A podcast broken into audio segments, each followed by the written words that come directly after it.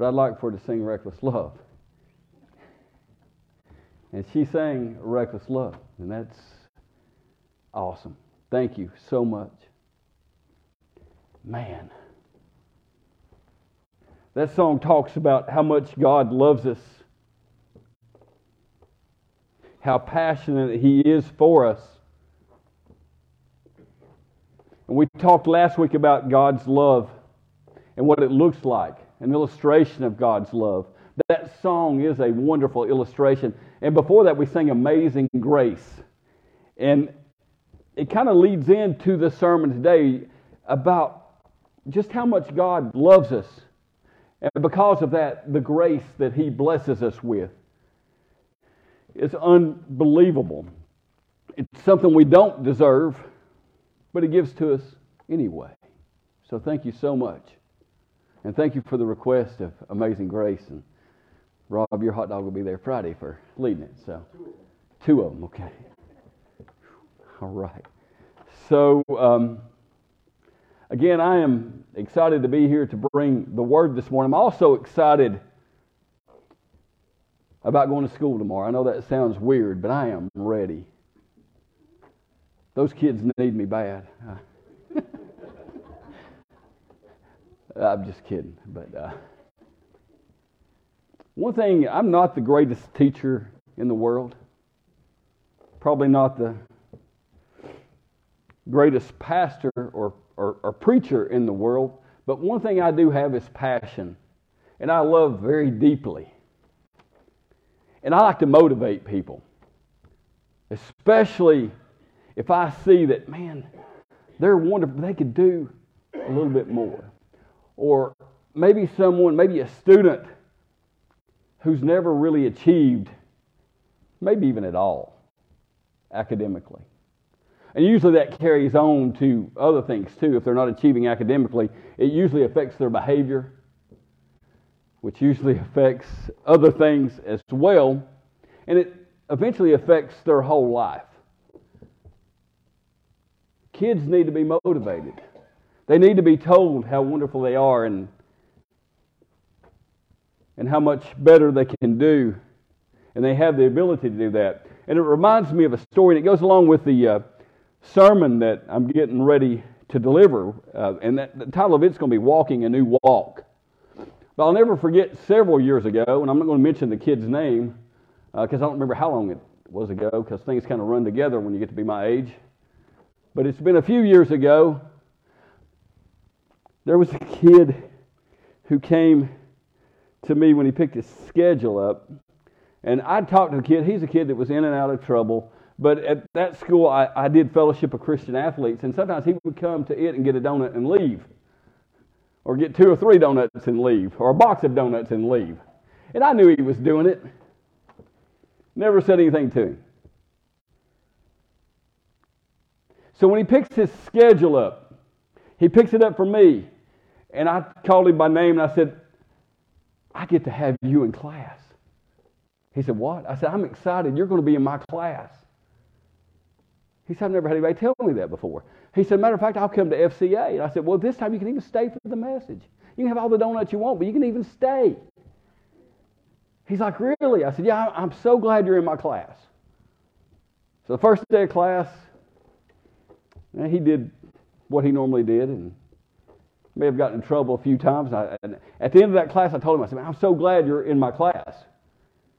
And, and this is when I was in public school. We do a lot of assessments in public school. I don't know if y'all knew that or not, but we do a lot of assessments. We do ready for assessments, and we practice assessments, and then we give practices. And it, it, it's crazy the time and effort that's put into assessments. And one of the assessments we were getting ready to give, and of course, he scored about what I thought he would, which was labeled below basic. So, but he was close to being, you know, he's close to being that next level. So I, I, I got his results and I looked at him. I said, look, I said, you can do better than this. You're right here. If you answer just a couple more questions correct, you're going to be in this level right here. So lo and behold, he starts behaving a little bit in test, starts applying himself a little bit. The next assessment, he scored just a question or two in the basic range. He's not below base. He's base. So I told him, I, I got so excited. I said, Look, here's your scores. I said, You're not in the below basic range anymore. I said, You're, you're, you're in the basic range by a couple questions. And it was right at the end of class. The bell rings. He sticks his chest out and starts walking out my door. And the assistant principal's right there. And he looks at him and says, said, Are you okay? He's like, Yeah. He said, I'm just so excited. He said, I'm not below basic anymore. He said, I'm basic. But for him, that was a victory. He, he achieved something academically. And he went on to do fairly well in my class. The thing about it is, after he got that news, after he saw that he could achieve, he walked different. He didn't walk with his head down anymore. He didn't come in and steal donuts and leave, or, or, or get donuts and leave. He didn't really steal them. I knew he was doing it. Uh, he'd actually stay for the message. I'd like to tell you he went on to be a great, great student, but he achieved more than he ever thought he could achieve. But again, he changed his walk. In class anymore, he was not trying to cover up his lack of being able to achieve things by doing some goofball stuff and drawing attention to himself. He didn't do that anymore. He actually studied some. Not a lot, but he studied some. He tried. But when he walked in my class, he walked in with his head up every day, not apologizing for anything. That reminds me of how we should walk. Once we've been motivated by the reckless love and the amazing grace that God blesses us with, we should walk a different walk. We shouldn't be the same anymore. I'm going to steal a couple of words. I'm really not stealing them, they're not hers, but I had a pastor named Sandra Johnson a few years ago that had a sermon called But Now. When there's an event in your life, something happens, but now. This kid was not achieving, but now he is. He was walking with his head down in the dumps, but now he was walking like the other. I want you to think about your life, your Christian life, your personal life, when things weren't going well. And I want you to think about the way you were walking. And then when you found that love from God, or you found that love or that encouragement from someone else, how you walked different. I'm going to read some scripture. That wasn't even part of the sermon. But I'm going to read some scripture. And then those are the thoughts I want you to have in your head. But I want, again, I want you to replace that story with a story where you were encouraged, a story where you were walking a certain way, and that walk changed because of something. And the scripture I'm going to read is from Ephesians, and it's chapter 4, verses 17 through 32. And it reads, Now this I affirm and insist on in the Lord. You must no longer live as the Gentiles live, in the futility of their minds. They are darkened in their understanding, alienated from the life of God, because of their ignorance and hardness of heart. They have lost all sensitivity and have abandoned themselves in lascivious. that's a tough word. Lascivious. Yeah, that one. You see it. Hmm Greed, greedy practice in every impurity. That is not the way you learn Christ. For surely you have heard about him and were taught in him as truth is in Jesus. You were taught to put away your former life, your old self, corrupt and deluded by its lust, and to be renewed in the spirit of your minds and to clothe yourself with a new self, created according to the likeness of God, in true righteousness and holiness. And in my Bible, it's got a heading right here. It says, Rules for the New Life. So then, putting away falsehood, let all of us speak the truth of our neighbors, for we are members of one another. Be angry, but do not sin.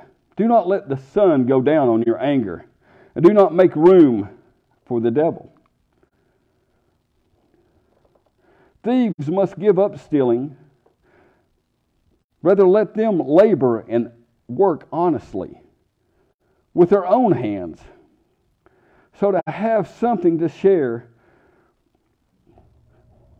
with the needy. Let no evil come out of your mouths, but only what is useful for building up, as there is need, so that you, or so that your words may give grace to those who hear. And do not grieve the Holy Spirit, with which you were marked with a seal for the day of redemption. Put away from you all bitterness and wrath and anger and wrangling and slander, together with all malice, and be kind to one another, tenderhearted, forgiving one another as God in Christ has forgiven you. And this is the word of God for us, the people of God. Thanks be to God. Let me pray. Heavenly Father,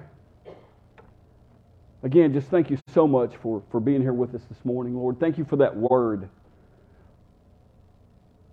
Lord, thank you for that reckless love and that amazing grace, Lord, that you bless us with. Lord, I just pray that uh, as we look at this lesson, Lord, that your words flow through me. Lord, that each person here and each person listening online receive the message that you have for them. In Jesus' name, amen. When I was uh, telling that story, I actually started to, I think my allergy started bothering me. Uh, actually, I teared up a little bit. My left contact is the important one because I focus with that eye, and uh, it made me hard to read there. I'm sorry. I, I struggle, but I'm sure it's allergies. It's not emotion. Uh, so I've got sermon notes, but I'm not going to be able to see them, so it's, it's okay. We're going to go on anyway. But again, walking a new walk. Walking a new walk. and we walk this new walk together as one, as a church, one in Christ. We walk this new walk. We walk it individually, but again, we walk it collectively as a church. And we need to display positive attitudes. You see, that's crucial for maintaining our unity in Christ and be able to do the, the, the, the mission that He has for us. You see, we need to understand the basis of what we need to be doing. We need to be understanding each other's gifts and be able to walk together to do the work of the Lord and Savior Jesus Christ. You see, we need to utilize these given gifts for His church, for His mission, to offer and show that reckless love and amazing grace that only comes through Jesus Christ. You see, in this last half, uh, last chapter, or last half of this chapter of Ephesians, Paul talks about a sort of walk that's worthy of our calling. I didn't say we were worthy of it, but it's worthy of our calling. The calling that God has placed on us, that's the walk we should be walking. You see, our body is a holy temple. And what we take in that holy temple is usually what comes out. So when we walk this new walk, we're taking on these positive attributes of Jesus Christ. That's what people should see in us. That's the message we should be delivering. You see, we should be walking a new life, or excuse me, walking a new walk, and that walk should be in truth and holiness. The truth of Jesus Christ. You see, I no longer walk like the rest of the Gentiles, or I no longer walk like the rest of the world. There's something changed in me. I was lost, but now I'm found. Again, we have that but now moment. You see, people walk around. Have you ever seen anybody walk around hopeless? Have you ever looked in somebody's eyes and you don't see any hope? You only see despair? Again, they may walk around with their head down. They don't make eye contact.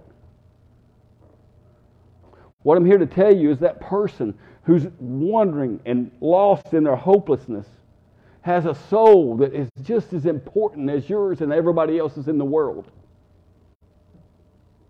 Our Lord and Savior has that same reckless love and is willing to give that same amazing grace to that individual as well as you and as well as the most well off, most affluent person you can think of.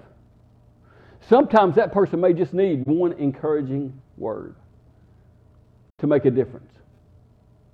One encouraging word. Who's got one encouraging word for somebody who's hopeless? Can you think of anything to say to anybody that's hopeless? The biggest thing we can tell them is that God loves them.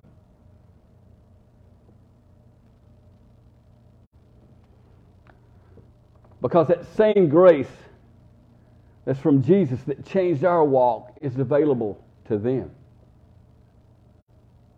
You see, but when we walk like the rest of the world walks, we let our hearts get hardened. We live in ignorance. And we think that because we can dress nice or we, because we come to church, we're better than everybody else. You see, that's not the case. Jesus died for them. His amazing grace is for them just like it is for us. Matter of fact, it shouldn't be us and them, it's all us. That unity is all of us. We've all been blessed with different things. At some point, we've all been alienated from God, the, from God. Not because we think God is done, because we've taken ourselves out. Because of sin and being selfish human beings that we are, we alienate ourselves from God. And when we alienate ourselves from God, our walk does not look very pretty. We do some,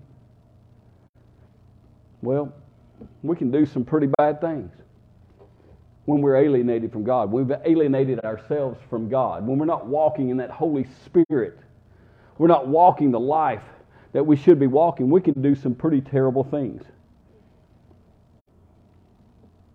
But instead of that, you see, we've got to walk a new walk. And this walk has to be in righteousness and in true holiness. You see, this is what we learn from Jesus.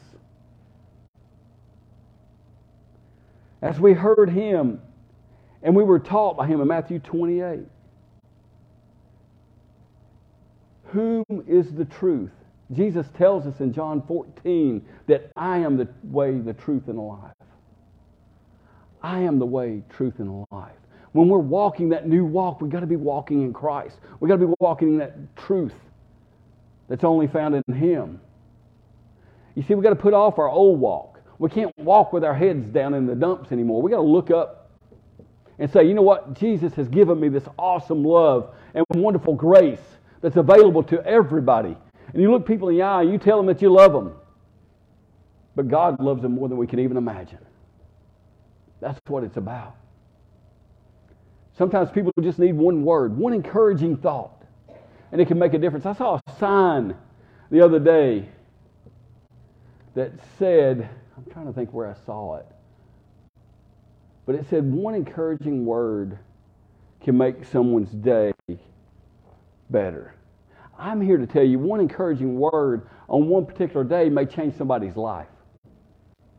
It may not just give them a better day, it may give them a better eternity. That's what we need to be looking for.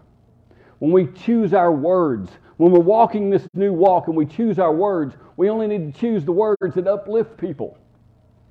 We only need to use the words that encourage people. Again, we put off that old walk where we think that we're different or we're better than everybody else. And we talk like sinners saved by grace. You see, we've got to renew the spirit of our mind. We have to be transformed. Romans 12, 1 and 2 tells us we must be transformed. We must renew our mind. And again, we put on this new walk. A new walk which was created according to God. A new walk in righteousness and truth and holiness. We no longer walk as the rest of the Gentiles or the rest of the world. You see, Paul's made it clear that it involves both putting on and or putting off and putting on. We do away with the old, we take on the new, and our new walk has to be in truth and holiness. It's not just a bunch of thou, thou shalt nots. Thou shalt nots. It also is thou shalt. Thou shalt. It doesn't just talk about what we shouldn't be doing, it replaces what we shouldn't be doing with something we should be doing. As an educator, that's really important. That's really important. If you tell somebody not to do something, but you don't give them something to do instead, sometimes they're just thinking about that thing they're not supposed to do. I'm like, wow, I'm like that too. You know, if I don't have, I, I need to stay busy. I need to stay busy doing positive things, or I can sink in my old walk. You see, we need to be looking for things to replace our old way. You see, for example, we're not supposed to lie anymore. In our old walk, we would think nothing of lying. But now, in our new walk, we put away lying, and in its place, in its place we speak truth to our neighbors. In our old walk, we would get angry and let that linger and get out of control. I'm an example of that. But now, in our new walk, we may get angry, but it does not linger. We don't sin because of our anger. We let it go away very quickly. We don't allow it to prompt that sinful behavior. Stealing. In the old walk, we may have stole, but now in this new walk, we not only start stop stealing, but we start working. We start working to provide for ourselves, but also to help others. Others in need. In our old walk, we didn't really care what came out of our mouth. But now, in this new walk, only encouraging and uplifting things come out of our mouth. Only things that are positive. You see, we speak things that will only encourage people. You see, that but now moment, we've all had them. We've all had those but now moments.